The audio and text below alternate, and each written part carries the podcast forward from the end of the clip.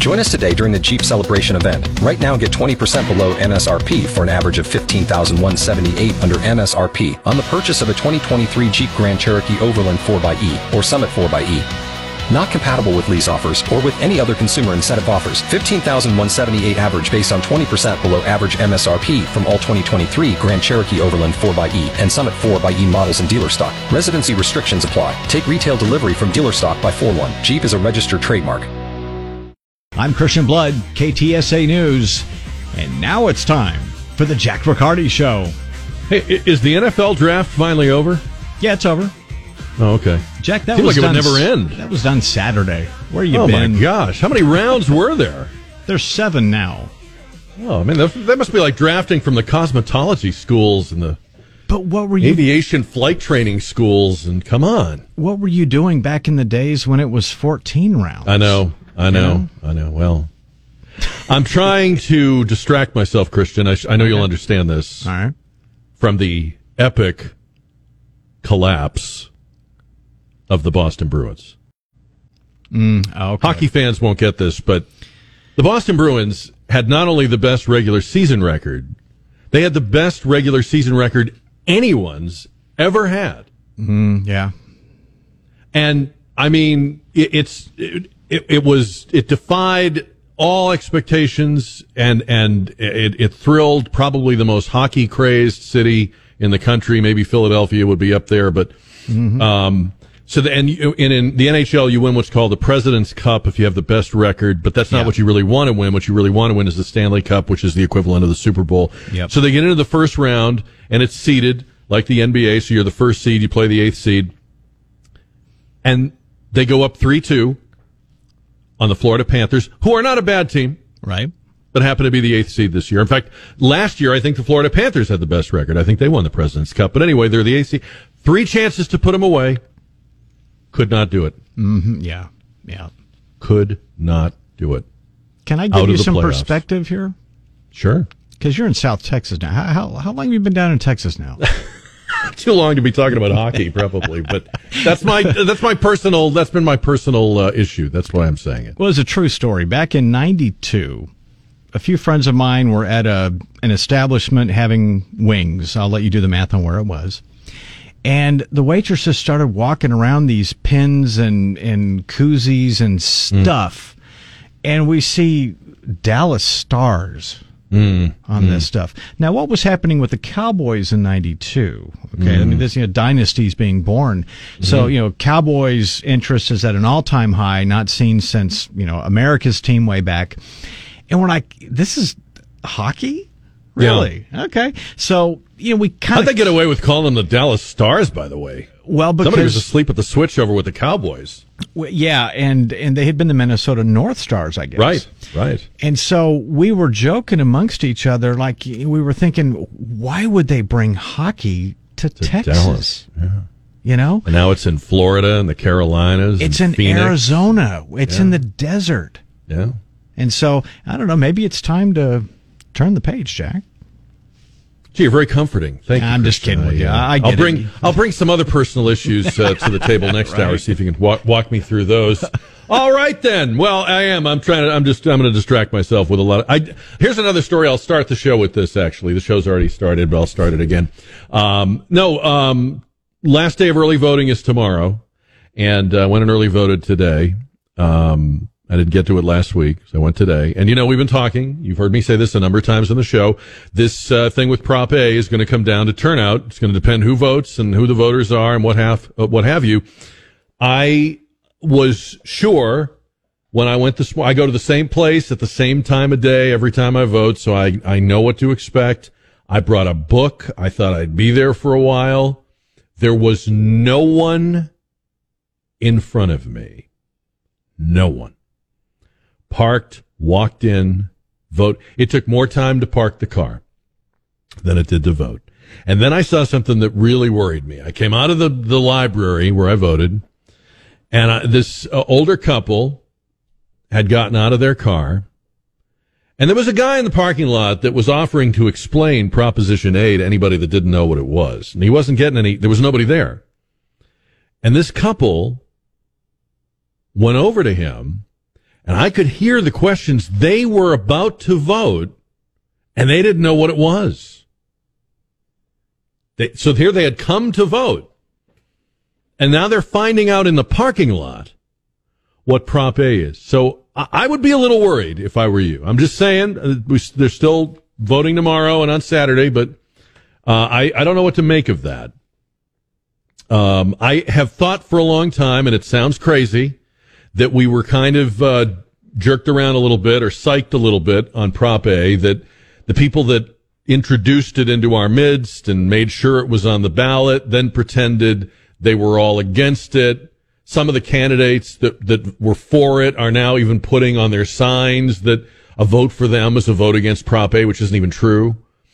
And, um, it's, it feels like they don't want you to notice it's there and they don't want a lot of additional or out of the ordinary voters, people that don't usually participate in city elections to vote. And so that's just how it looks. I, I we'll see what happens. I'm not making any predictions. I don't have any polling, but um, it's something to watch. So early vote tomorrow or vote on Saturday. Lori Lightfoot, the mayor of Chicago, sent a letter to Greg Abbott yesterday. And I don't know if you know this or not, but the Greyhound buses are still rolling. We haven't really talked about this lately, but the, they are still, the state is still busing illegal immigrants to sanctuary cities like New York and Chicago. And Lightfoot sent a letter to Abbott pleading with him to not send any more. And in the letter, she says Chicago is a welcoming city and we continue collaborating and we want to collaborate, but we just can't do it. We have over 8,000 people and they need everything. It's like she's telling a guy that wouldn't know anything about it. Like, you're never going to believe this, Greg Abbott, but there are illegal immigrants coming over the southern border. So Mayor Obvious is telling Abbott, uh, w- w- this is terrible. This is a burden. We don't know what to do. Now I have to say, when this started, and you may remember this too. We talked about it when the buses first started rolling, when we first heard of this idea. Greg Abbott was locked in a primary race with a couple of other Republicans trying to run to the right of him. And I thought at the time, and I think I said it at the time, that I wondered if the bus thing was just to sort of establish his, you know, sort of tough stance on immigration and to, to make sure he didn't get upset in a, in a, in a Republican primary. Well, obviously he won the nomination. He won the election. He beat Beto. Um, he's still rolling these buses. And I got to say, at this point, this has been one of the most effective tools, one of the most effective gestures any elected official has made about the crisis on the border. Because what it's done is it's forced cities where they were good at talking about sanctuary and no one is illegal. Now they actually have to walk the walk. They were good at talking the talk, but they weren't good at walking the walk. And they're acting like this is new when all they're experiencing is what much smaller and poorer cities and towns, including many here, have had to deal with. You're freaking Chicago.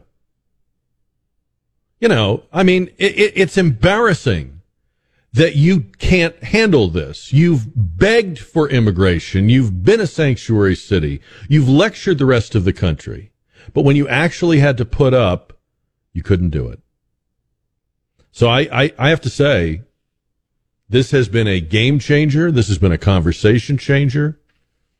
Abbott, by the way, is also taking heat. Have you heard this? So you know about the the killings in San Jacinto County, and the guy that did it is an illegal immigrant who was deported numerous times, and they're still looking for him. And Abbott is getting dinged by the media because he referred to this guy and to the victims as illegal immigrants because I guess they were illegal immigrants. Now, is it worse to call people illegal immigrants or is it worse to let them be killed by someone who wasn't supposed to be here? So I know that the left wants to talk about the gun and they want to talk about the insensitivity of words, but getting killed is pretty insensitive. And it, it, it's typical that they don't want to deal with the problem they've largely created, but they do want to dicker and bicker over the wording. Right? The words hurt. The words are, are mean and disgusting and, and, um, insensitive and despicable and deplorable. By the way, speaking of the media, I can't count how many times I've heard this uh, this killer described in the national media as a Texas man. He's a Texas man. You know, that would be like be calling the uh, 9/11 hijackers Boston men because that's where they got on the airplanes. He's an illegal immigrant. He's a Mexican national. I mean, look, the most important thing is that people have been killed. But he's not a Texas man. And from the people that always lecture us about how important words are and words matter, that word matters. That word matters a lot. Speaking of journalists, um, and you would certainly be okay in my book if you didn't know this had happened, but they had the um, the White House Correspondents' Dinner over the weekend, and this is the thing they used to call the nerd prom. The, the, this is where the the journalists who cover the White House have like their coming out party. They get all dressed up and they walk the red carpet and they they have celebrity guests. There are movie stars and models and and directors and Hollywood people. And the nerd prom thing was coined or or hashtagged some years ago because the idea was that these journalists are kind of nerdy and Urkel and and all of a sudden they get to dress up and rub elbows with Ron Howard or you know whoever, and and, and they were all uh, you know in their glory about it, and um, they had I, I I listened to a little bit of it. They had some comedian I've never heard of, and it was dreadful. I mean, it was dry and it was dreadful, and it was about Trump, and it, you know. Biden got up and did a few minutes of material. They must have had him juiced up for that but I was thinking back to when journalists really could take a joke. Because what they have to do now with the nerd prom is bring somebody in who won't hurt their feelings. And I'm going to play you an example of what I mean. Um, these people weren't always this boring. They weren't always this sensitive. They used to be able to mix it up. And, and, and here's the other thing. Who cares? I mean, this is like the ultimate. If you don't care about award shows, you really don't care about the White House Correspondents' Dinner. And I don't know if, if I'm remembering this correctly or not, but I thought today, I was thinking today, did they stop doing the dinner while Trump was there? But you know what it was? I just looked it up. They had it, but he didn't come to it. And they were so um, into their whole uh, Trump is a threat to democracy, and these are grave times, and free speech is dying. They they actually instead of making it a comedy MC, they brought in a historian.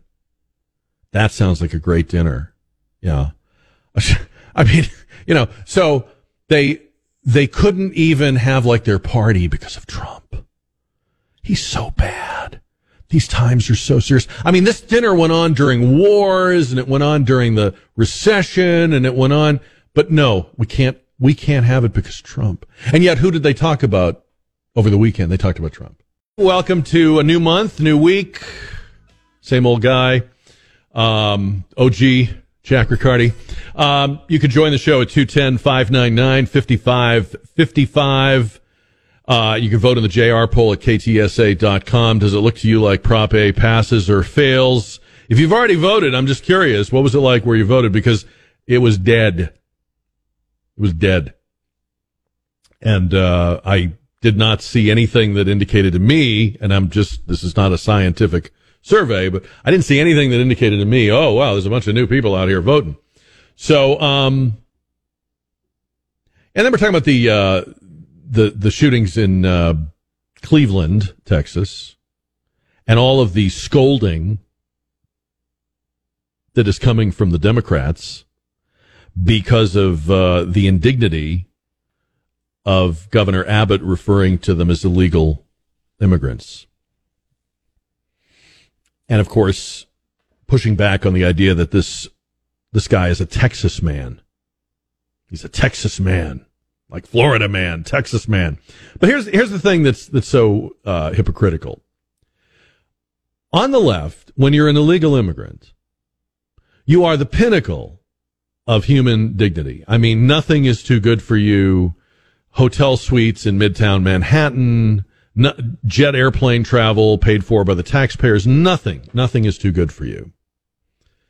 So why is it that when somebody kills you or does violence to you and, and is also an illegal immigrant, then all of a sudden your life is ish. It doesn't matter. We don't talk about it. We don't want to talk about it or we want to make it sound like something else. They don't really care about these people.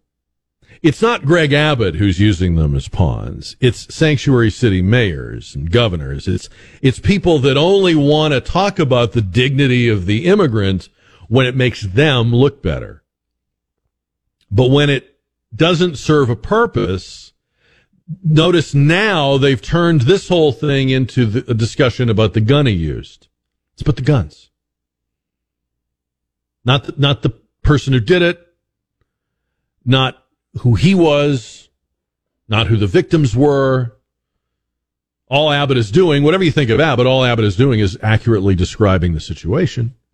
Can't, can't do that. It's terrible. Awful. Just awful. Julian Castro. Five human beings lost their lives and Greg Abbott insists on labeling them illegal immigrants. Where was his concern about all the people that died coming across the border? Where was his concern about the Border Patrol agents that were supposedly whipping them down on the river? You know, just just sit down and shut up, okay? I mean, really, we've we've heard enough. We know your routine.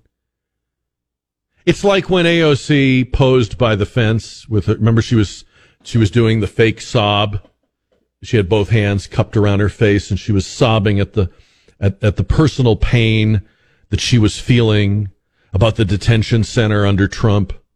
I mean, things are so much worse there now. Uh, you know, I mean, uh, sobbing wouldn't even come close. So we don't know when this guy came into the country illegally last, but he was deported five times. He entered his neighbor's home. He killed everybody inside. They had no chance. They had no defense. And we've got former politicians quibbling over what to call them, what the right terminology is. And the thing about this that's frustrating, I guess, and I don't want to belabor it, but we, we've, we've talked about this before, that the Democrats used to be, the Democrats and the Republicans used to be both interested in proving to you that they had cred about immigration and illegal immigration and the border. And the thing that used to keep the Democrats in check on this was, was the unions. But they have completely lost the thread. They, they don't, they don't even have a, a coherent narrative at this point. Their position on the border, their position on illegal immigrants doesn't make sense to any of their constituencies. It's not working for Hispanic people. It's not working for black people. It's not working for young people. It's not working for people who live in border states. It's not in, in blue states. And I think, by the way, one of the reasons mayors like Lori Lightfoot and Eric Adams are throwing hissy fits about the buses that are showing up is that it's not very popular with their base either. So all of a sudden, sanctuary cities aren't so sure they want to be sanctuary cities. But see, someone had to test them. Someone had to push them. If we hadn't done it, I, I, say we, I had nothing to do with it. If Texas hadn't done it, they'd still be up there saying, we'd know what to do. We'd be able to take care of it. We'd handle that. It wouldn't be a crisis for us. But see, now they, now everybody knows the truth. I, I don't know how many minds it changed but it sure exposed a lot of hypocrisy and phoniness, and I'm always a fan of that. Jack Riccardi for Monday. You can join the show at 210 599 5555. Are you offended that Governor Greg Abbott referred to the illegal immigrant who shot those people, his neighbors near Cleveland, Texas. And of course, the victims are also being described as illegal immigrants. I, I will say this. I will say this. Okay. There are a lot of offensive things to me about the way politicians deal with the border. Uh, and, and I'm offended by people in both parties. Okay. We've been lied to, uh, by both parties. Both parties have made this mess. I firmly believe both political parties would rather it stayed a mess because they fundraise off it. You know, it's a sad reality of politics today that if you're a political party, it's more valuable to you to stir the pot and keep the, the, you know, the wound from healing than it is to heal it or solve a problem. Because people forget about that in two seconds, but you can keep sending out the, you can keep sending out the fundraising blasts and the, and the, the, you know, robocalls and all that stuff if you can keep something going. And so both parties, I, I, I, with a few exceptions, both parties want to keep this thing hot and bothered. But you let the guy back in over and over and over. You're not keeping people like him out of the country. You have no business lecturing anybody about simply accurately describing what happened. And I think this is what's leading to people realigning. And I don't think we, uh, we in the media, I don't think we even have a handle on this. But, you know, you look at the numbers that Trump pulled with Hispanic voters. And this is a population of people who were told repeatedly, he hates you. He thinks the worst of you. He hates people like you. He's a racist. He's a bigot. And he's got um, a lead, a substantial lead with Hispanic voters in Texas. And it may not just be him. I mean, it might be, and that's a good question. Is it just him, or are, or are these people that have gotten sick of politicians who say one thing and do the other? Because say what you want about him, but when it came to the border, he said and did the same thing.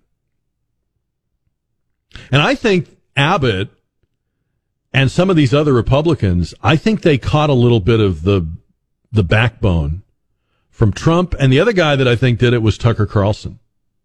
We talked a lot about him last week, and and you know, there's even some news about him today. I'll get to, but um, if you think about what's happened to the Republican or conservative movements in the last few years, there've really been two people that have pushed them out of their comfort zone, that have that have pushed country club Republicans and you know the the think tank conservatives, the Heritage and the Weekly Standard, and the you know the, the, the people go to CPAC and like to get together for drinks, and you know, I, I've never had any use for any of that because it just never gets us anywhere. Why would I want to go to some other city, stay in a hotel, and hang around with people that are just going to say, "Yeah, you're right," and I'm going to say that to them, and then we're going to go home. So Tucker Carlson and Donald Trump, each in their own ways, and I'm not saying they're the same, have kind of pushed and and shoved and scared and infused a little backbone. You look at what Kevin McCarthy is doing, you look at what Greg Abbott is doing. Uh, that's a product of those two guys. And I don't think that's over yet because success breeds imitation. And there will be more imitators the more success there is. So 210 599 5555. We're talking about Prop A on the JR poll powered by River City Oral Surgery. What are your thoughts about it passing or failing? We're going to find out on Saturday. Kevin is on the Jack Riccardi show on KTSA. Kevin, good afternoon. Hey, Jack. How you doing? Um, I haven't really voted one way or against. I just got one question. This will kind of make me decide which way I want to go. Um, is the penalty for the vandalism and the seven hundred fifty dollars or less is the penalty still the same, or, or is that on the table as, be, as being changed? I'm not sure what you're asking me. What do you mean? Okay, Um, okay, like like if you commit vandalism or the seven hundred fifty dollar fine, or I mean the the theft under seven hundred fifty dollars, there's a penalty. There's usually a fine. I don't think these are jailable offenses, so there's a fine for these. If you commit these crimes, you get a fine, or you know you you get a fine. Is is that changing, or is the fines and the penalties for these crimes still the same? You know, I'm still. let me, let me, I, I, don't really understand. I'm sorry, I don't really understand what you're asking me. Are you asking me what? Are you asking me what's in the proposition? Do you want me to send you a copy of it, or?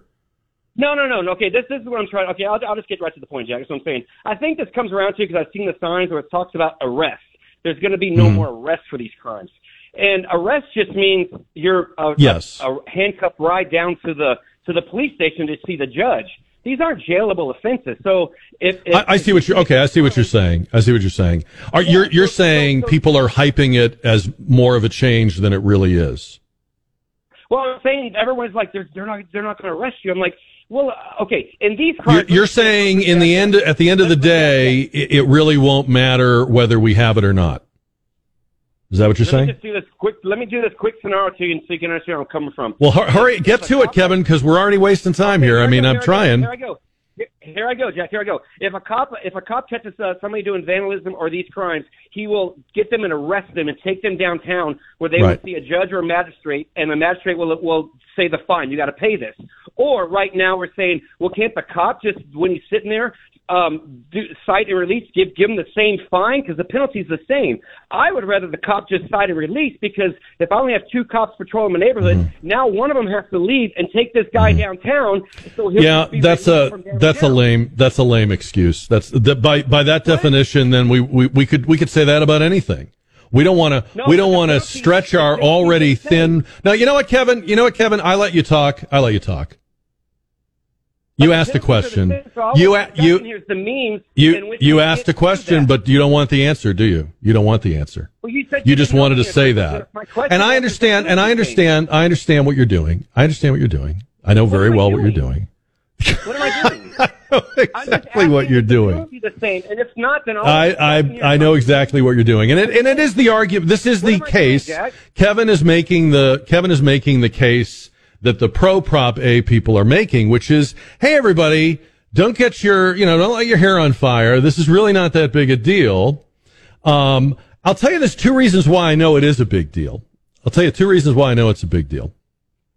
The first is that you wouldn't camouflage it with the language about abortion and pot if you weren't, if there wasn't something to hide. You never use camouflage when there's nothing to camouflage. And everybody knows on both sides of Prop A that the abortion language and the pot language are completely unenforceable. They're not legislated at the municipal level. They would never take effect. They would never survive their very first uh, exposure to a, to a, a judge. So the camouflage is the first thing that tells you that what's in the middle of the sandwich is important. But here's the other thing that I think is important. Here's the other thing I think is important. The people that are advocating Prop A like to talk about business owners and property owners like they're like they're whiners like they shouldn't be so upset if somebody steals a candy bar or somebody breaks a window or somebody spray paints on the side of their building because like Kevin tried to say because he's so concerned about public safety. We need the police out there doing more important things Kevin is probably somebody who a year or two or three was was calling to defund the police. I, I, I know I know the Kevins. You know the Kevins. We all know the Kevins. But what I think is is really obvious is that the people that make these arguments and the people that speak so disparagingly, you know, like when there's looting, they'll say that the morning after some city gets looted, you'll hear somebody say, Oh, well, you know, these businesses have insurance. These are all people with no skin in the game. Okay. They don't, they don't lose anything. They don't, um, they don't own anything like a business or property or a house. They don't care. And they are so jealous and envious of you that they, they want to portray you and your, your obsession with public safety as if it's some sort of irrational fear. But I come back to my first point. If you just wanted to have a, a ballot question about lowering the threshold of criminality or making things uh, fine and release, then why wouldn't that be the language of the ballot question?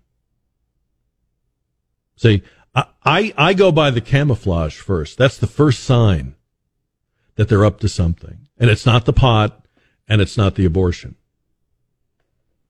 And when I saw that older couple get out of a very nice car, they were very nicely dressed, and they went up to the guy in the parking lot who they didn't even know because they were about to vote and they didn't even know what Prop A was. I thought to myself, we may be in trouble. 210 599 5555. Margie's on the radio. Margie, good afternoon. Hi. You know how they word things on the ballot that if you vote yes, you're actually voting no, and then if you're voting no, you're actually voting yes. I haven't been to the polls, but I vote every time, and I just want to know. Okay, and the other thing is, do I vote yes because I don't want it to be passed, or do I vote no? And then I and then it's You vote against it if you don't. You vote against it if you don't want it to be passed. Right, and I don't want it to be passed. But I will. But I will tell you, you people- can't. Go ahead, Margie. You can't.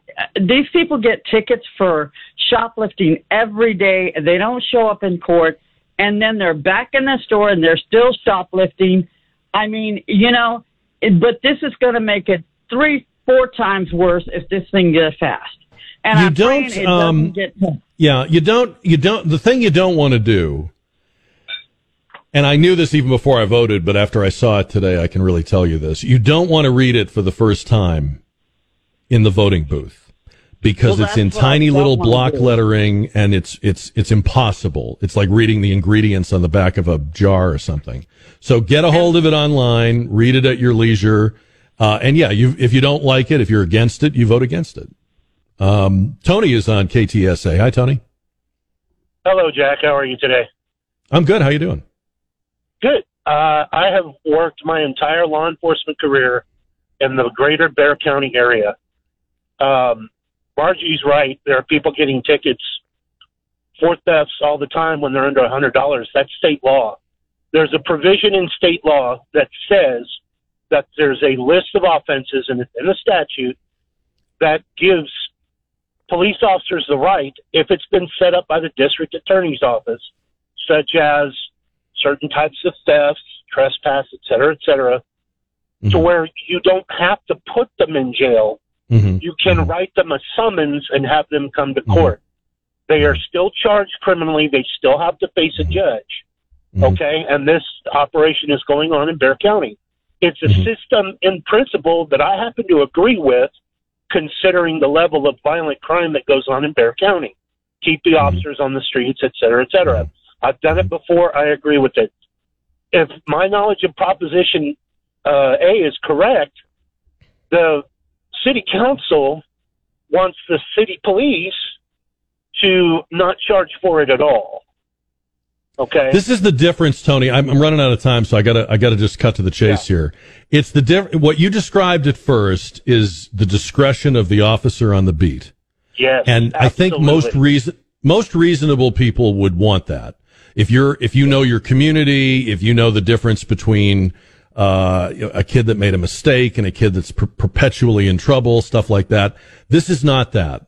This is not that at all. Correct. Yeah. And- and- and- and- the and so- out of the hands. Well, and, and all you need to know is why would we need a justice director who doesn't have any police experience set up by the progressive liberal city council over the police department? Why, why would you need that? If you were giving Well, police who are the professionals the discretion, you wouldn't have some social worker calling the shots. The the answer to that will come about that when if and when that kind of thing passes in San Antonio, you're going to be shocked at how many openings SAPD will have Right. that they cannot fill quickly. It'll be No, an amazing loss. We've seen that in other, yeah, we've seen that in other cities. Tony, I got to hold you. Thank you. I appreciate your call. Appreciate your work. So if you wanted to have an honest debate about whether uh, police should have more discretion on the beat. That would be a good discussion to have. But when you dress up this ballot question, first of all, you make it about three times longer than anyone I've ever seen. And it's in this tiny little print, a block of print that appears on the screen when you vote. When you dress it up with decriminalizing abortion, which the city can't do, decriminalizing uh, marijuana possession, which the city can't do, banning no knock warrants, which the SAPD already did when Clinton was president, and chokeholds. When you create a justice director, which is, you know, obviously code for we're going to put social workers in charge. What you are trying to do is distract from the real change that you're trying to make. You know, in, uh, I have a family member that lives in West Hollywood, California, and they've got a thing going on out there called security ambassadors. It's quite a term. It sounds like something that would be at the UN, right? Security ambassadors are what they call in West Hollywood unarmed social workers. These are people that patrol the streets with radios, but no weapons and no enforcement authority. So if they see something, they can say something, but the idea is to make the footprint of police and sheriff's departments smaller in West Hollywood. And people are freaking out. And by the way, this, this friend of mine is a big time liberal and he thought he liked this idea. And, and now he's scared to death to go out of his house. So this is what you're hiding. This is the kernel that you're hiding inside all the fluff of Proposition A. We know this. We understand this. The question is, will people figure it out before Saturday? Been talking about Prop A, and um, it's coming down to the wire. Tomorrow is the last day of the early voting period, and then Election Day is Saturday.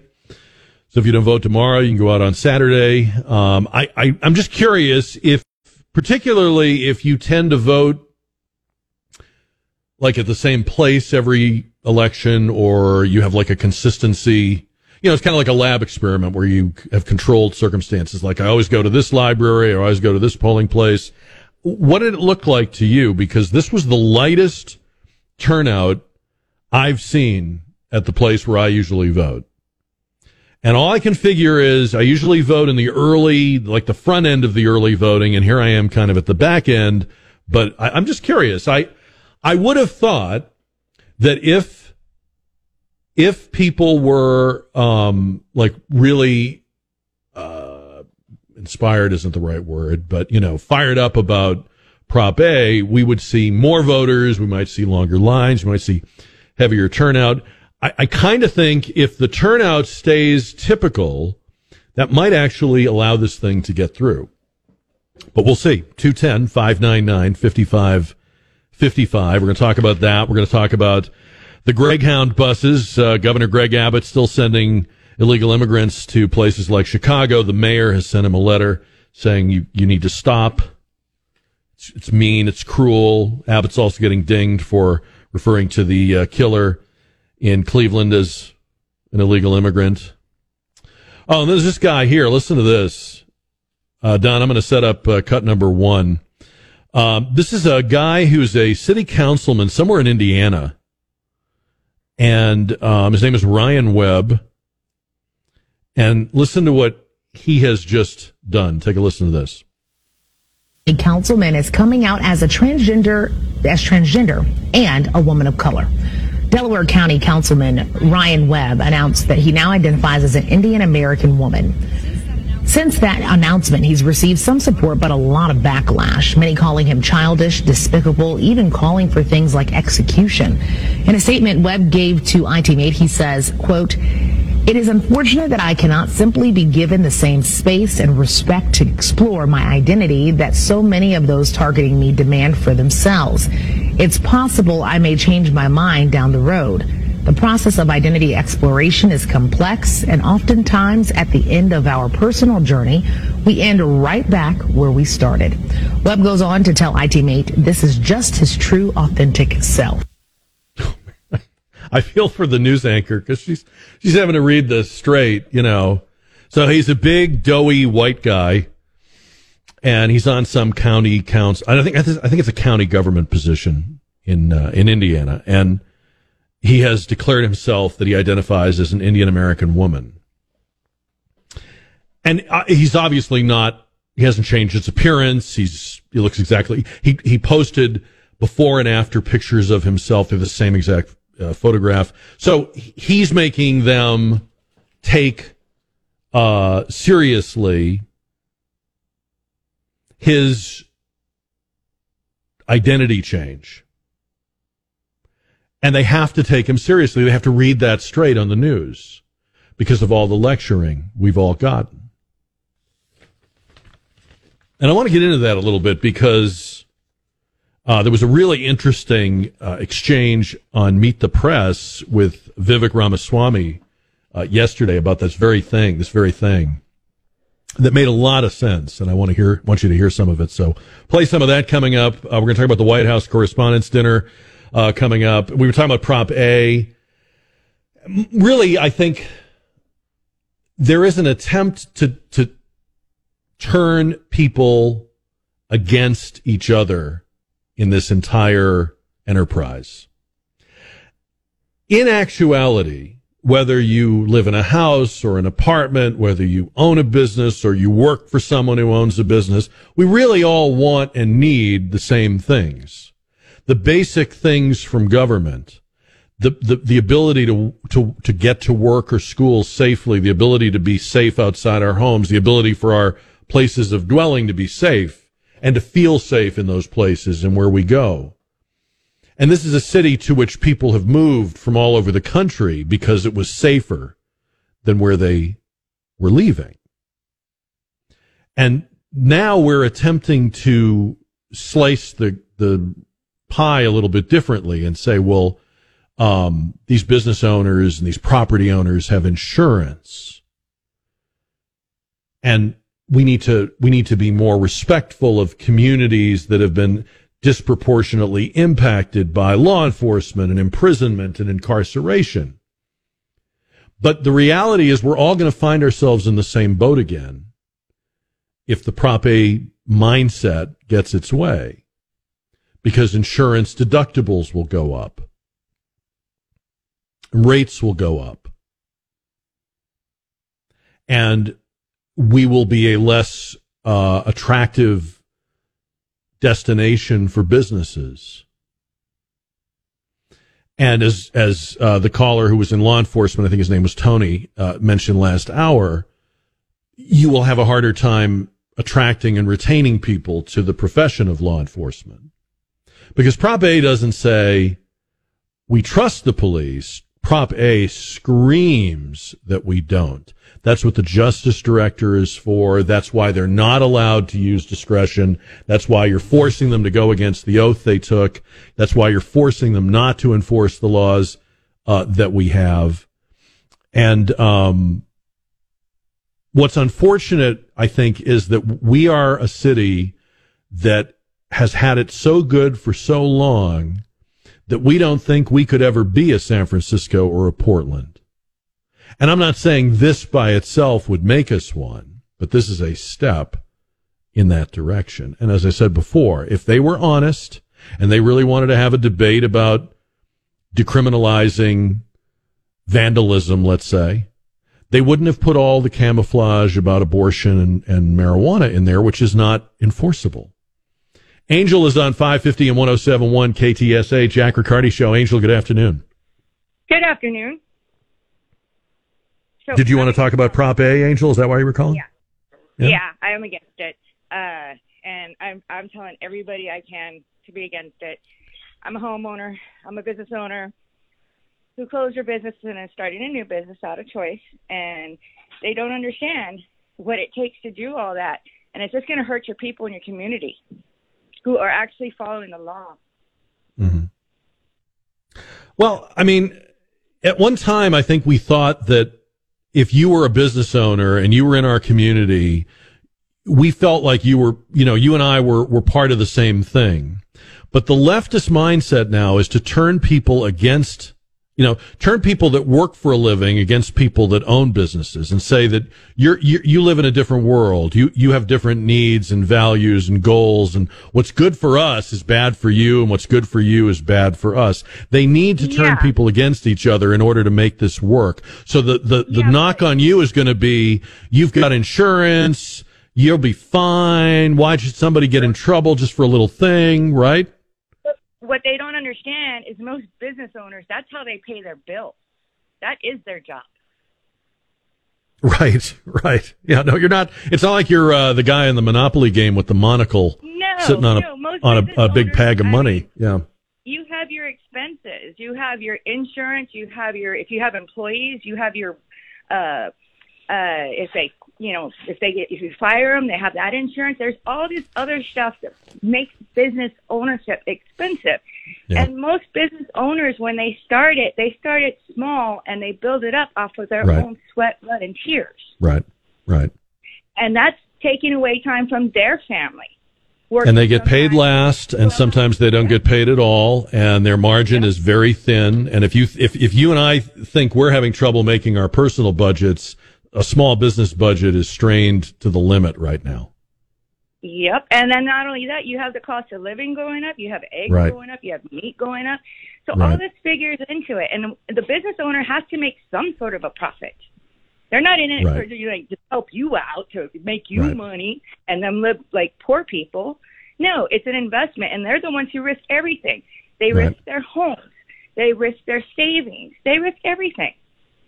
And most of them are just ordinary people who want to be in control of their lives and get ahead a little bit. I always say business ownership is the pathway out of poverty, and it is. Yeah. Well, So most I, I, I hope that I hope that people have not fallen as completely under the spell of this argument as I'm afraid they may have. I'm hoping that the silent majority is out there, but I sure didn't see him today. I'll tell you that. Yeah, I know. I know. We have So a keep- very keep talking to- Right. Yeah, keep talking to people wherever you can, Angel, and I appreciate you. Thank you. I was reading about a little boy named Liam who is in the seventh grade in Massachusetts. He was pulled out of gym class about a month and a half ago, called into the office, had no idea why, had never been in any trouble. He was told that his t-shirt was making other students feel unsafe. His t-shirt read, there are only two genders. They told him he could go back to class if he took it off. He said no. They called his parents. This was the subject of a interesting exchange between presidential candidate Vivek Ramaswamy and uh, Meet the Press host on uh, Sunday on NBC. I want to play this uh, for you. They were talking about um, they were talking about a number of things, and and and the sort of the central theme of the questioning to Ramaswamy was how can you unite the country when you have divisive uh, positions on things? And he was saying, well, I don't I don't think these positions are uh, divisive. And he was saying we should stop treating the trans issue, um, or we should start treating the trans issue with the right kind of compassion. Compassion is not going along with people's delusion. Compassion is understanding they have a problem. Cut number four. I think that when a kid says that I'm born into the wrong body, that my gender doesn't match my biological sex, mm-hmm. more often than not, that is a case of a mental health disorder. That doesn't mean you disrespect that person. Mm-hmm. It means they're crying out for help. I met with two young women who regret the decisions they made going through double mastectomies, one a hysterectomy, chemical intervention, now trying to teach kids across the country that when you're struggling inside, going through adolescence, yes, that involves some struggle, we live in a cultural moment today where adults are affirming that confusion rather than actually ever treating them compassionately. That's cruelty. And so then the question was, well, if you're a conservative, why don't you want the government to just stay out of all this? Cut number five. What makes it compassionate, though, to uh, pass a law that denies a parent uh, uh, making their own healthcare decision for their kid? That's the part of this. That doesn't sound very conservative and small government to me. Well, look, there isn't a state in this union that allows you to smoke an addictive cigarette before the age of 18 that allows you to get a tattoo before the age of 18. That's a body altering change that a kid may later regret in life.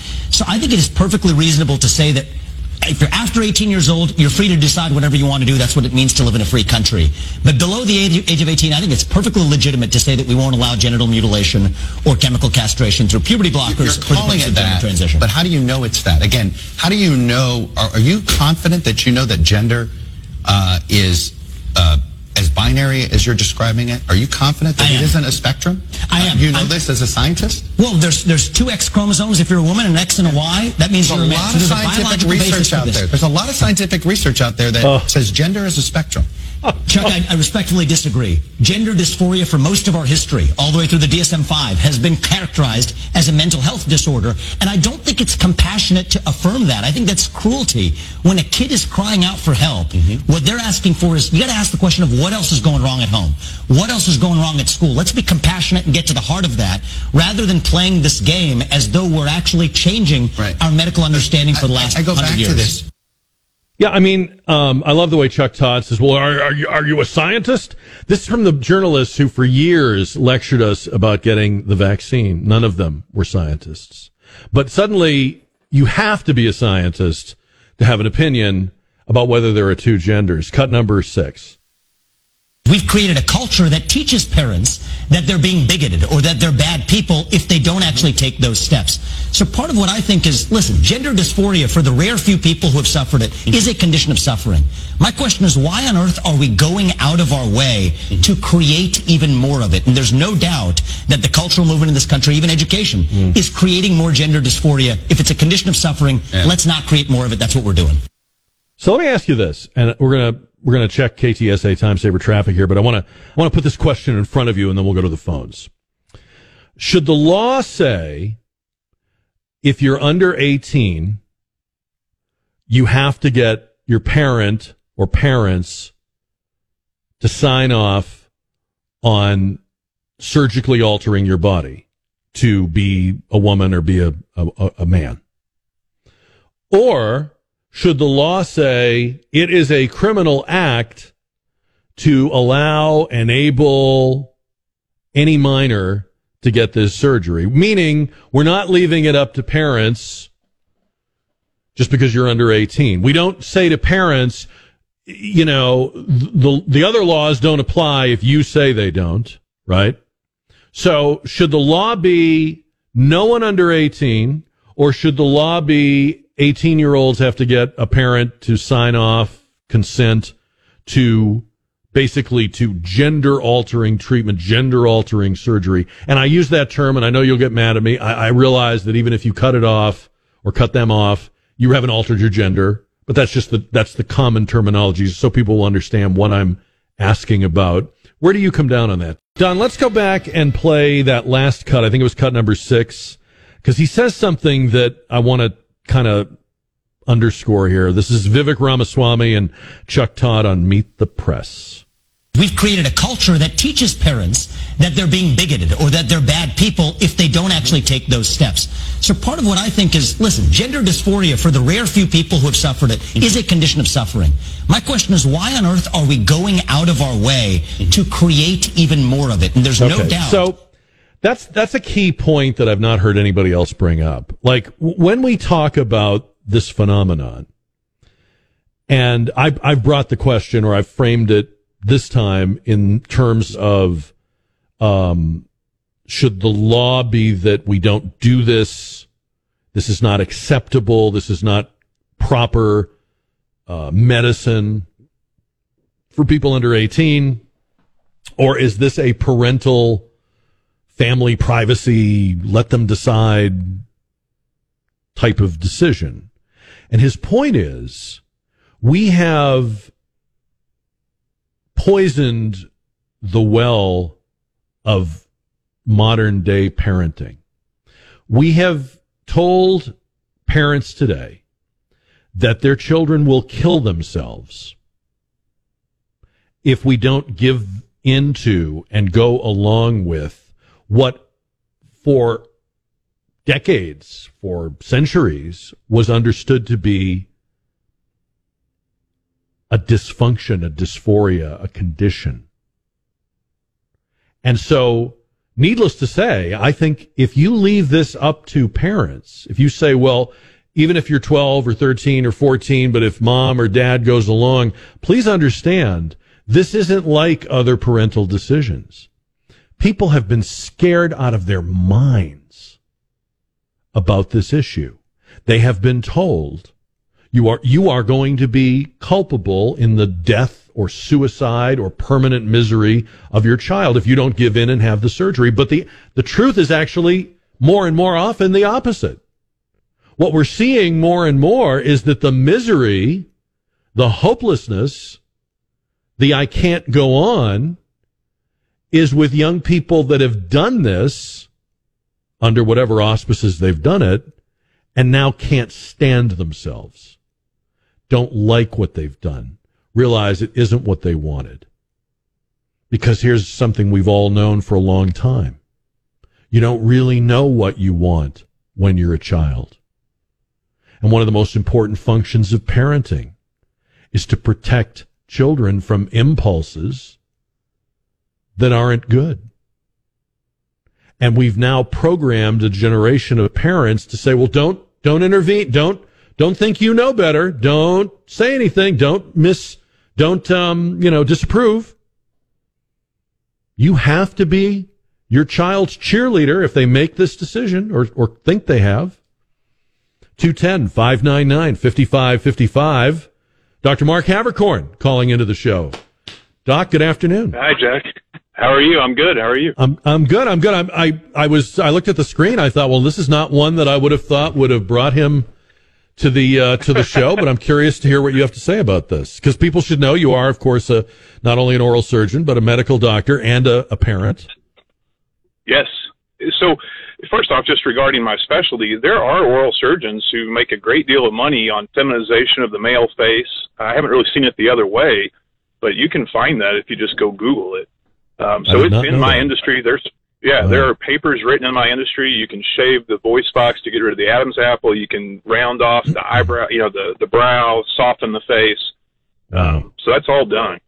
Yeah, I, I don't do it, obviously. Um, I, I agree with uh, Vivek Ramaswamy, and in fact, I think that this shouldn't be legal at any age. I think this is one of these procedures that just shouldn't be done. Um, you know, and just like uh, at least in Texas, abortion is not legal under any circumstance. If I believe that's correct. Um, and do you think people have have been convinced? You, you just mentioned um, cosmetic surgery of the mouth and the face. Do do you think people believe this is a form of cosmetic surgery that it's akin to getting your tummy tucked or getting your face lifted? I uh, I think a lot of people who go through it see, think it's more than that. They really think that it's going to change their whole life. That they're, you know, I, but I, I mean, I wonder if the public is sort of sleepwalking through this. I agree with you. The people that go through it obviously yeah. are racked with remorse, but the public that's just sort of sitting rendering judgment may be thinking, well, hey, uh, is this just people that want to look in the mirror and like what they see? People probably do think that. You know, the face surgery is not terribly radical. Even the top surgery is not terribly radical, but the bottom surgeries that they do are fraught with complications and problems. Um, the the flaps and the reconstructive techniques that they use for those kind of surgeries are used to reconstruct mouth and face cancers. And it is not an easy surgery. It is, like I said, fraught with complications, can lead to a lifetime of misery. It's not those kind of surgeries, especially, are not just a little minor surgery. And you know, even well, and even tummy tucks are given a cute little name, but it's right. a pretty big surgery. You know, right? right. Uh-huh. but yeah, you're probably right that some that some people don't think it's a big deal. I, I guess too, for a lot of us, and you'll have to forgive my naivete on this. We we I guess we would have thought that if there were obvious dangers no offense, but your profession would be the one leading the the charge, l- letting us know. I, I guess I'm very old fashioned in my thinking, but I would have liked to have thought, you know, four out of five dentists or whatever. We'd be hearing yeah. from doctors more than more than commentators, more than political candidates. W- why isn't this obviously a concern to people that have taken the Hippocratic oath? well, number one, it's too much money on the table, and so people just will compromise themselves because those are high dollar surgeries. But then also just the fear of backlash, cancel culture, and all of that. I mean, you know, I thought twice before I called you. I thought, do I really want to say this in public? But yeah, I do. Right. You know. Uh, well, I mean, we, we need people who know to speak the truth, uh, because I, I think I think this has all happened in a vacuum, and I think Vivek Ramaswamy ma- made a good point about parents believing that it's an act of love when their child comes to them and tearfully says, "I think I'm in the wrong body," to to go along with that and to say, "Well, we'll get you what you need." Um, that's a retraining of parental instincts, I believe. Yeah, I, I, I think you're right. There, I saw a, a tweet. I think it was that kind of went viral in the last few days, where a mom said, a mom that was dealing with this said, I had to even accept that maybe my daughter wouldn't be alive in the morning when I went to check on her, but I was not going to go along with it. And everyone thought that she was a, or the left thought she was a horrible mother. Mm-hmm. I don't want to be in that position. No parent wants to be in that position. No. I mean, he's right that in some cases this is really heart wrenching, terrible stuff. But to just go along with it and mutilate your kid and it can never be changed and their life is forever altered, that's not the right answer. Yeah. Um, I think you said at the beginning of your call, but correct me if I heard you wrong. Y- you're not really feeling this for people of any age. I'm yeah, that's correct. I, I don't think that we should be doing this to anyone. There's a, another type of dysphoria where patients want to be disabled and will ask to have healthy limbs amputated. And we think that, you know, I don't know of any doctor that would do that. And even in uh, Matt Walsh's, you know, What is a Woman film, he talked about it. And, and the same person who would do a gender transformation thought that that was ridiculous. Why are you even comparing it? Well, because in both cases, we're removing healthy body parts. Right. That Right. is, there is a valid comparison there. And if you think Yeah, it's a- nuts to take off somebody's arm because they want it off, but you don't think it's nuts to mutilate their body, you know, I, I don't understand that. That is a very that is a very good point. I can't. That's unassailable logic, and it just goes to show how twisted and tied up we are uh, over over this issue. And and I guess then the question becomes, how did we get this way? But Dr. Havercorn, good to hear from you. Always appreciate your calling. Thank you. Have a good evening. Bye. You as well. We're going to take more of your calls coming up. 210 599 5555. There is a theory I heard. I want to share it with you. Um, I mean, you may be thinking to yourself right now, where did this come from? I mean, I don't remember hearing about this X number of years ago. Well, I'll tell you one theory as to how we got here. Uh, and I want to know what you think about it. 210 599 5555. The, the question I sort of framed was, would you, would you say this should be up to families? Would you say this should not be on the table for anybody under a certain age, whether a parent agrees or not? Uh, or do you have some other line you would draw on uh, what they call transitioning, which is a really euphemistic word for mutilating the body in an effort to uh, convince someone who thinks they are in the wrong body that now they have the right body, which cruelly is usually not the case, as it turns out. So, do you leave it up to parents? Or do you say we just don't do this? Or what? This transitioning, sex changes, surgery. I'm going to play something for you, and I'm not. I'm not endorsing this person. I, I, I'm only playing this because he makes a point that I think is worth hearing. His name is Oli London, and he's one of these uh, influencers, I guess you would you would call them, or social media influencers. So, quick story on him.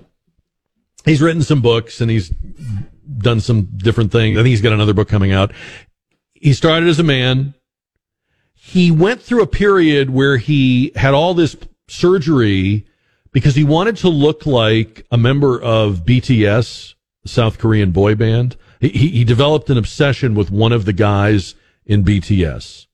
And he had all this stuff done. And in my opinion, it didn't make him look anything like him. Then he identified as a woman. And now he has detransitioned back to being a man. So make of that what you, you will. Okay. And he's a big time liberal and lefty and environmentalist. I'm not, I'm not in accord with him, I, I, I guess, on anything, except I thought this was an interesting observation about how we got to this point with kids and gender dysphoria. Take a listen to this, cut number two. So when you're on TikTok, you now see thousands and thousands of transgender, non-binary influencers getting millions of followers, getting millions of views, um, because it really has become a trend. But this is not just any trend. It's not a trend when you become a goth for the day or you start a dance trend. This is a trend that destroys lives. It destroys families. It destroys the lives of children.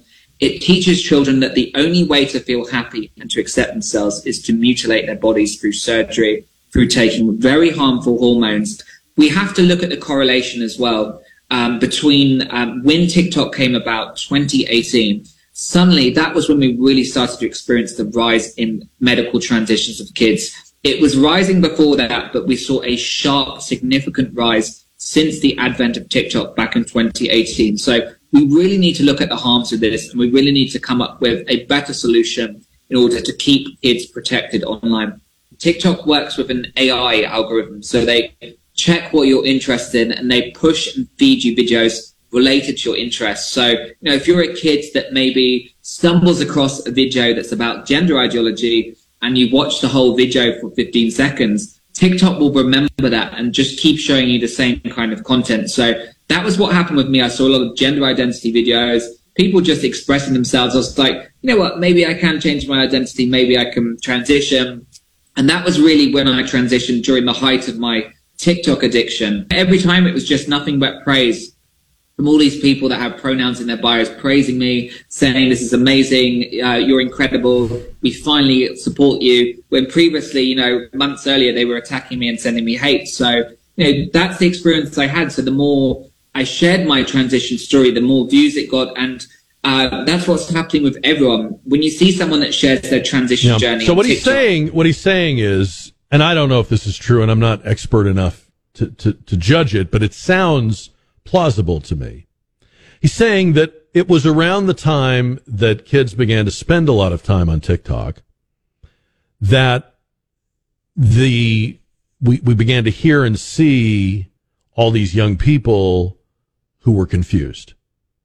And I think if we knew that the confusion came from external sources, if we could understand this as a kind of outward external influence and pressure, I feel like parents would then know it's my job because this is the, the central function of being a parent.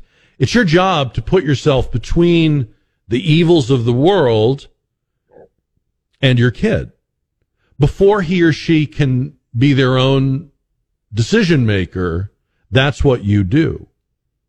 But if people think, oh, this has been in my little girl or my little boy all along, I need to support and love and, and, and, and understand, then I think they fall for it. I think they do what we were just talking about with the doctor and what Vivek Ramaswamy was, was, was talking about. But if you realized or if it occurred to you, hey, wait a minute, people that have no uh, interest in or concern about my kid are this are this influence that's where it's coming from. And if we start to think about our own when we're teenagers and how awkward we were and how much we hated our acne or we hated our hair or whatever it, um, just imagine at you at your most awkward you at your most self-loathing whatever age that was. And this was what you were hearing and this is what you were surrounded by. You think i would never do that but you don't know. Because this wasn't this wasn't what you were marinating in when you were that age. Have you uh, have you heard about what happened uh, to ABC with the Knicks Heat game where they went to I guess they went to a commercial break and they took like a long shot of New York and it was old footage that showed the twin towers. Uh, you know, I saw a very short headline. I didn't read about this, but now, No. okay, that makes sense. Yep. And they're taking all this heat and it was so terrible and insensitive. But I think what happened here, I- I'm going to have to defend them on this because it's not like they haven't shot any video of the New York City skyline since 2001. You know they course, have. Of course. So undoubtedly, almost undoubtedly, they probably have all this stuff in a in a you know video bank, and somebody who was working on the fly and was in a big hurry because I know because my my younger brother used to work for NBC and did a lot of archival stuff with them. When somebody would die, he'd have to pull up old footage for the uh, obituary and stuff like that. Mm-hmm. And and probably somebody just pulled up like first thing they saw, NYC skyline, right? Yep, that's exactly what happened. Popped it up there. Well, we can do the same thing here with audio. I've done it. Yeah, Yeah, you try to keep some audio for evergreen type stuff, and sometimes you just well, you know, after two years, that didn't quite didn't quite work the same way. But If that's the worst uh, thing ABC Sports does, I think we'll be all right. I think we're fine. Yeah. Yeah. All right. Later in this hour, the results on the JR poll question about Prop A. We're going to talk more about that. 210 599 5555. So a little boy in Massachusetts is sent home from school because he won't change his t shirt that reads, There are only two genders. Aside from the whole, it made other people feel unsafe thing, which is the excuse we use for everything now. Um, I wonder what would have happened if he had worn a t-shirt with the periodic table on it. Because the periodic table is also scientific fact. And I don't think they would have said, oh, you're going to have to take that off. There are only two genders. There are people who believe or think they believe that they are something else. But there's only two combinations of chromosomes. And that's not a theory or a ideology. What's interesting about all of this is I think the first time I heard culture war, and it was a long time ago, so I'm, I may be wrong, but I think the first time I heard culture war, it was, um, used by people on the left or in the you know in the in the left wing of political thinking. And it was used to i guess resist or besmirch conservatives that were objecting to some language or change or point of view and it was called a war on the culture a culture war meaning that the left was the culture and you and I, as conservatives, were the barbarians. That we were a threat to culture. They were the guardians of culture. They were the, they were the keepers of all things beautiful and true. And we were the people that represented a threat to that. This was a long time ago. But I don't think it was true then, and I know it's not true now. So now when we resist their agenda, we are the the dangerous ones. We are the barbarians. We are the ignoramuses. We're the ones that don't care about people. We see this conflict uh, over the trans community. A fraction of 1% of our population identifies as transsexual, but somehow that agenda is always in the news cycle. It's an onslaught of public relations like we've never seen before. It's being marketed like a soft drink. Get yours today.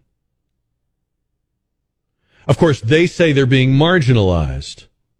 They are, in fact, on the margins. They're, they're a fraction of 1%. But they receive exponentially more coverage than that measurement would deserve, and almost all of it is favorable. And when anyone dares to criticize or even just put a limit like, hey, I don't think kids should see that, we come down on them like an avalanche. We're told to ignore science by people that for the last three years were claiming they were the science. We're told to pretend we don't know and can't see that biological males are dominating females in athletics. We're rewriting the dictionary. And so to me, we are actually the defenders of the culture or the civilization. Resisting them is not a culture war. They're waging a culture war. We're defending the culture. We're defending what we know is true from being reframed, redefined. We should defend the dictionary. I know that sounds weird, but the dictionary is full of definitions of words and those definitions come from the derivation of those words and they come from the traditional usage of those words. And those definitions are the truth.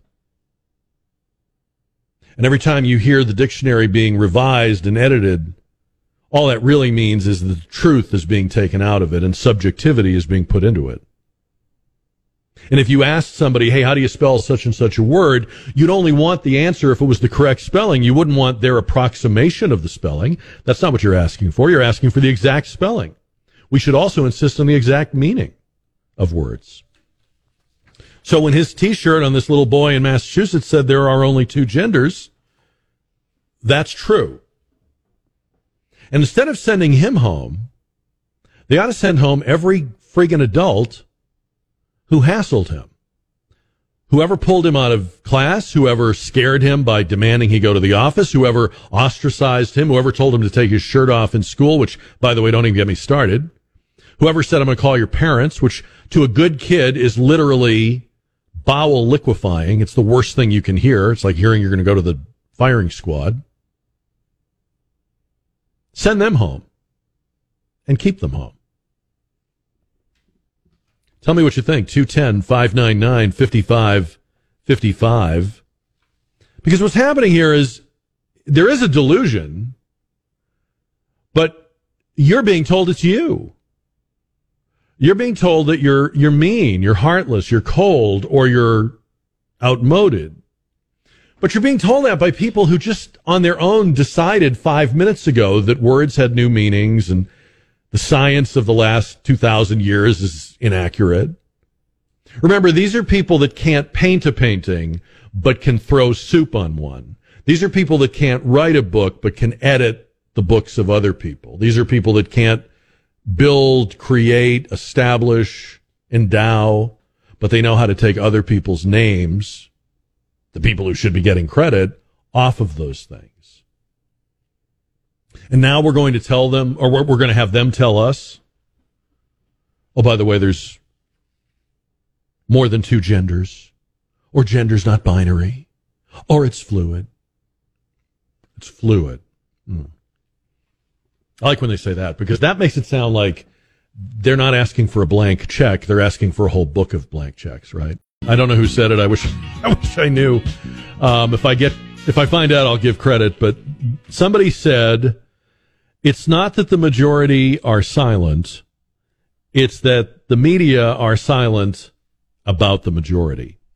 And I just think there are a lot of things, a lot of the stuff we talk about on this show, and and just a lot of the issues in general, where if you if you watch the news, you follow the news, you might think am I the only one or are there are there very many of us who don't think that's right or don't think this makes sense or I can't believe we're doing this or saying that or redefining words?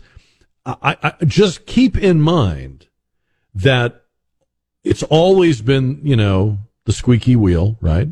It's always been a talent some people have to amplify their voice.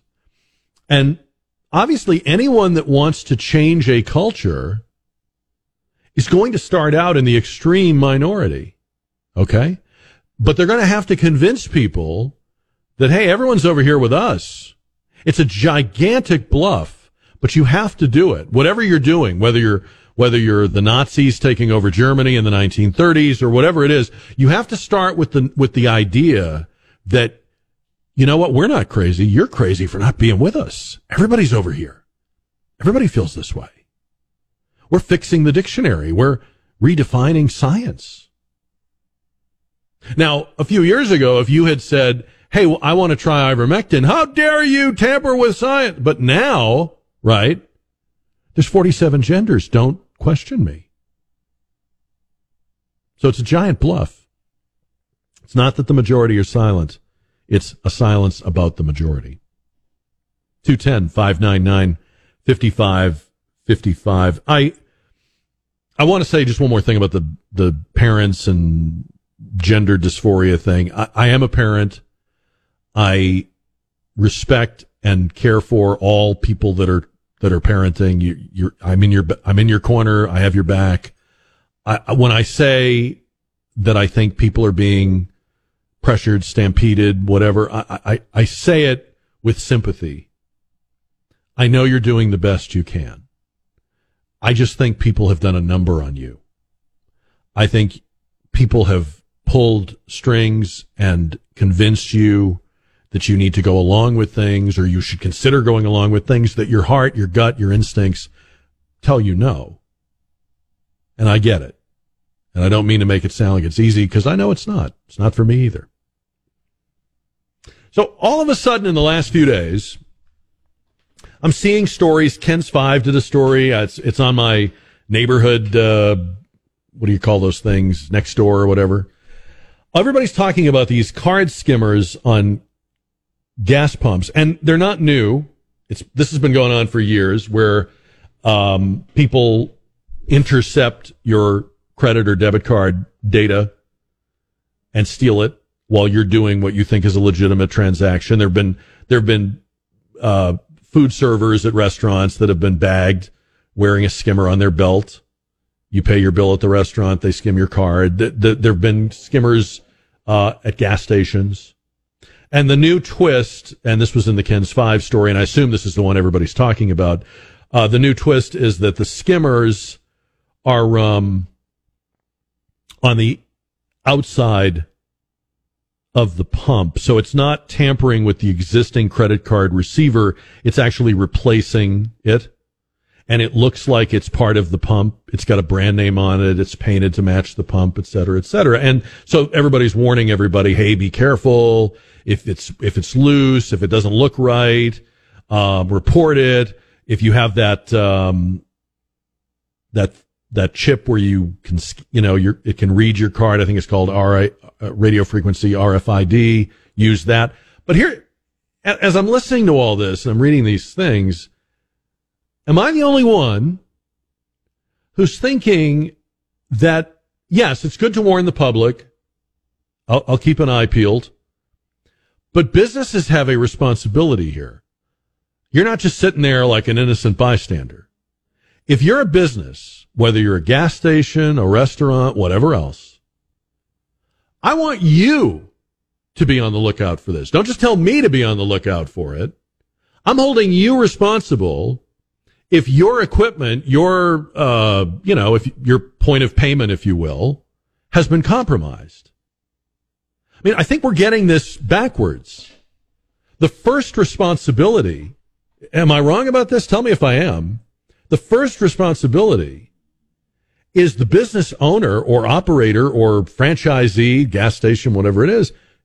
You can't just, you're not, you're not like a bystander to this. If this is on your pump, or if your employees are not being vigilant and, and, and taking these things off and calling these things in and shutting down a pump that doesn't look right, I put this on you. So I will be vigilant, but it is your job to look out for your customers. I, I can't believe we even have to say that. That's just obvious. I mean, part of the deal, right? If I'm your customer, part of the deal is I expect a little effort. I expect you to be awake, aware. I mean, you should know more about this than I do. If it's your pump, if it's your point of payment, you know, your payment terminal, I'm just a guy with a card in his wallet. This is something you deal with all the time. So I thought it was interesting how the all of the focus, all of the coverage was telling people, but I didn't see word one as to whether businesses were responsible. Don't you think they are? Should be? And, and I'm not saying they aren't or that none of them care. I, I, I imagine most of them do care. But it starts with that. Okay, so if I go to your business and I'm just doing a legit transaction and something is wrong with your point of payment and my data gets stolen. Okay. I'm not going to be like, oh, I was so dumb. I'm going to be like, where, what kind of business are you operating? You know, if this is a thing, and apparently, like it's apparently it's a thing in Hollywood Park right now. Uh, there's a gas station in Hollywood Park where they found one. You should be out there checking these pumps all the time, right? Tell me if you think I've got this wrong, but I just to me this is first and foremost the responsibility of people that are taking our money, right?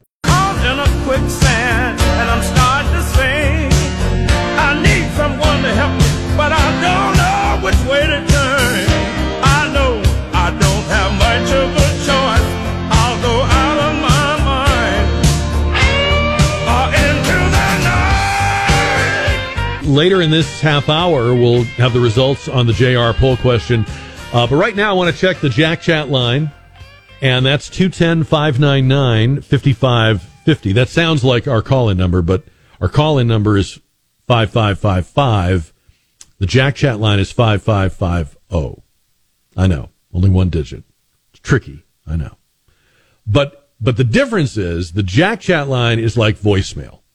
So if you want to leave your thoughts, your opinion, your argument, your blowback about something, if you're listening to the podcast and you can't call in because it's not live or you have a job where you can't be calling in anyway, or maybe you, maybe you have a thought about something we were saying at 420 and now it's 640 and you, you know, you missed it, but you want to get your, your thought in anyway. That's what the Jack Chat line is for. It's open all the time. 210 599 5550. Let's hit up the Jack Chat line.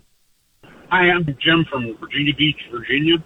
I listen to their podcasts all the time. Regarding uh, who I'd like to see a debate, I would like to see Trump versus Biden debate, not because it would be interesting, but because just to show people how they're both of them are inept, and maybe that would be enough to choose somebody else. I just, I just find it hard to believe that those are. I voted for Trump. I didn't don't dislike him that much, but there's still got to be better people than those two to be president. Biden would be a now we were terrible. We were we were talking about um, this was last. I don't know if this is Friday or last week. Uh, which would you rather see? I think it was Friday, right? Which would you rather have a, see as a debate, Biden and Trump, or Robert Kennedy Jr. and Vivek Ramaswamy because they are kind of the, I don't know, idea oriented contenders in each of their parties, at least in the field so far. So I guess, I guess Jim's point was, well, people need to see that Trump Biden is not a good choice. I'm still not really sure that will be the choice. If if that if it does come down to that, and I know that's the conventional wisdom, I know if you were placing a safe bet, that's what you would bet. But if it does come down to that, then I think we have to start questioning whether these matchups have anything to do with us at all. Because it doesn't seem like that is what most people want, or even a plurality of people want. I'm not trying to, I'm not trying to change your mind about anybody. I'm just saying that would not seem to be an organic outcome. And you may be hearing me right now going, well, Jack, of course it's not us. Of course we don't choose these people. It's just, that's an illusion. Okay. Well, that may be true. This would be further evidence of that. I mean, at this point, Biden and Trump wouldn't even be a debate. They'd have Biden all hopped up on something like he was at the White House Correspondents' Dinner. And they'd have, you know, and, and Trump would be on a seek and destroy mission for old grievances, the 2020 election, et cetera, et cetera. I, I, I don't know if the Trump that came out in 2015 and seemed so laser focused on what was wrong is still in there. I mean, maybe I'm wrong and he is, but I'm not seeing it. I'm seeing a guy that's coming up with nicknames for other conservatives who are much more conservative than him. I'm seeing a guy that is easily pulled into the weeds. I'm also getting a strong whiff that the left really wants the matchup with him. It's never a good idea to let your opponents pick your leader. You know, we, we, you don't let your, in, in a war, you don't let your enemy pick your commanding general. So we'll see, see what happens. But that was the question we asked on Friday about which debate you would prefer. All right, let's get one more on the Jack chat line. Hey, Jack, this is Mike out of San Antonio. I was listening to uh, what you had to say about Jerry Springer, and it reminded me of uh, another commentator on the television who came out about 10 years prior, a gentleman by the name of Wally George, uh, came out in the 80s uh, back in Southern California. Uh, one of the uh, original, they called it at the time combat TV. Later we called them shock jocks, uh, where they would bring on guests and, and have conflicting commentaries and, uh, uh, you know, real, real mix of entertainment and politics. If you've never heard of it, I suggest you, you, you give a look to, to, to Wally George and one of the pioneers of the genre. Hmm. Um, I only heard of him. I, I did not get to see him. Um, I know that he was a local uh, host in, I think, L.A. or Orange County. I think he actually started um, even earlier than the 50s. I think he was doing things in the 60s and 70s too. But yeah, I've, I've heard of him, and and yeah, I think he would be in that same kind of vein. He was more ideological, like where Jerry Springer, I don't think was as ideological. But I will say one thing about whether it's Jerry Springer or or any of these people, you can you can hate what they do or love what they do. You can agree with them or you can disagree with them. You can think that it's trash TV or think anything you want. I, I would rather live in a society where the Jerry Springers and the Wally Georges can get on TV, can attract a following if they're able to, than live in a society where somebody who thinks they are my moral superior picks and chooses what gets seen. I'm not good with that approach. I don't want to live in a world, and I'll find the quote tomorrow. I can't put my hands on it now, but there's a there's a famous, famous quote from Judge Learned Hand, who was one of the most famous uh, judges in American history, and um, he said something along the lines of, I, I wouldn't want to live in a world where somebody else was making, you know, those choices for us or deciding who, who we could hear and who we could read. And, um, and when you think about the kind of people that would be most eager to be our guardians and our censors, they're really kind of, they're usually the worst people, right? I mean, they're just, they're kind of nasty, gnarly, um, dried out people. So I, am all right with a 500 channel, 5,000 channel, 5 million channel universe. I'm all right with a lot of talking heads and voices and crazies. And I, I, I trust myself. I trust you. We can pick our way through all that. I, I'm not a fan of this new crusade to eliminate, you know, misinformation and dangerous opinions and, um, because what's really dangerous are the people that think they can decide all that for us. They're really dangerous. They scare me. 210 599 5555. So you can hit the Jack Chat line anytime, and we'll play some more of those tomorrow. Uh, this week, Lawrence Jones is going to be guest hosting the Tucker Carlson time slot, the former Tucker Carlson time slot on Fox. So if you're a fan of Lawrence Jones, and I am, I think he's a good guy. He's a Texan. Um, he's going to get to do this week. I don't know if he's a candidate for the permanent position or not, but I've always liked Lawrence Jones. Megyn Kelly, who used to work at Fox and who I've mentioned before, I think has a really good uh, show on satellite and does a podcast. And I don't see it every day, but I, I find what she has to say and what she does very worthwhile. And she seems very plugged into this Tucker Carlson thing. I don't know if it's because she used to work at Fox and knows people there or if there's some other reason. She says he has not actually been fired yet. She says that he actually is simply off the air, but still under contract. His contract ran through the end of next year. And what happens when you have a situation like that is the company can actually basically hold you prisoner. They can, by virtue of paying out your contract, um, bar you from appearing on a competitor or in a situation where you would be a competitor. It's called a non-compete. And so when everybody was speculating, will he go here? Will he go there? Will he do this? Will he do that? It's possible, and this would be up to them, and it would be, I, I'm not saying it's likely, I'm just saying it's possible that they will keep him in a box through the election. I mean, they've just spent 800 million to settle one lawsuit. They are facing another one. If they settle that one, that will again be hundreds of millions of dollars. They owe him tens of millions of dollars. It might explain why he's being kind of cryptic. And in fact, um, according to one person who reached out to him and asked him about this theory that Megyn Kelly is putting out, he allegedly, I, I can't confirm this, he allegedly responded simply, I'm still employed by Fox.